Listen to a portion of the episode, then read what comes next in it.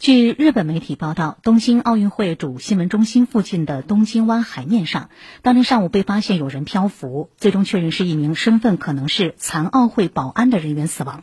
日本警方正在调查其身份和死因。警方还透露，该男子被发现时穿着衣服，没有发现明显的外伤或与人发生争执的痕迹，基本不可能是刑事案件。但这一事件无疑对二十四号开幕的东京残奥会蒙上了一层阴影。此外，残奥会的防疫也面临重大考验。奥运会闭幕后，东京的确诊病例不断创下新高。昨天，全国四十七个都道府县中，超过半数新增病例创新纪录。由于疫情持续恶化，日本政府日前决定新增七个府县，二十号进入防疫紧急状态，定于九月十二号结束。东京奥组委昨天透露，残奥会的海外媒体和大会相关人员又有十八人感染了新冠病毒，这是单日发表的该数据的新纪录。